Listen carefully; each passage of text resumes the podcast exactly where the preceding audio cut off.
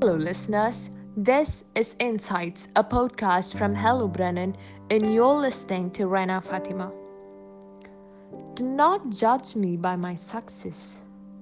Judge me by how many times I fell down and got back up again. Overgrowing fears, Mandela decided to develop what he called the Mandela Plan. This was his plan for how the ANC would still function after it would become illegal, which was obviously expected. He used his spare time to continue working towards his LLB, but failed multiple exams and instead pursued law without an LLB. Subsequently, he was able to start his practice in 1952.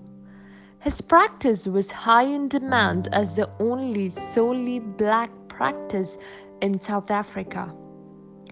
Upon hearing about the government's plan to relocate black people from Sophiatown under the Western Area Removal Scheme, Mandela pushes against his Gandhi inspired approach and publicly advocates violence and attempts to arrange for guns to be sent from China. These attempts were unsuccessful, and the ANC criticized Mandela's actions and banned him from the ANC. There were also efforts to disbar Mandela. The ANC continued to push forward and drawed up a list of its principles called the Freedom Charter, which drawed some inspiration from socialist ideas. In December of 1956, Mandela gets arrested for his high treason, along with other 141 people. He and the others were accused of conspiracy for committing violence and attempting to overthrow the government and replace it with a communist state.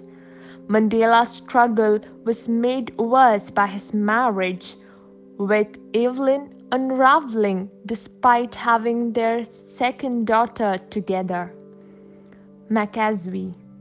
In 1957, Evelyn decides to leave and take all her children. This was extremely hard for Mandela, who deeply loved his children.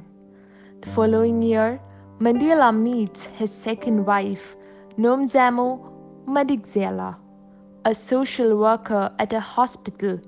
Mandela courts her before filing for divorce with Evelyn. Nelson and Nomzamo were wed in 1958. And they had children by December 1960. In regards to the trial, all charges of, of the indictment were withdrawn, but new charges were reinstated. Mandela was then rearrested in March of 1960 after a state of emergency was called by the government after police killed 69 peaceful protesters at Sharpeville.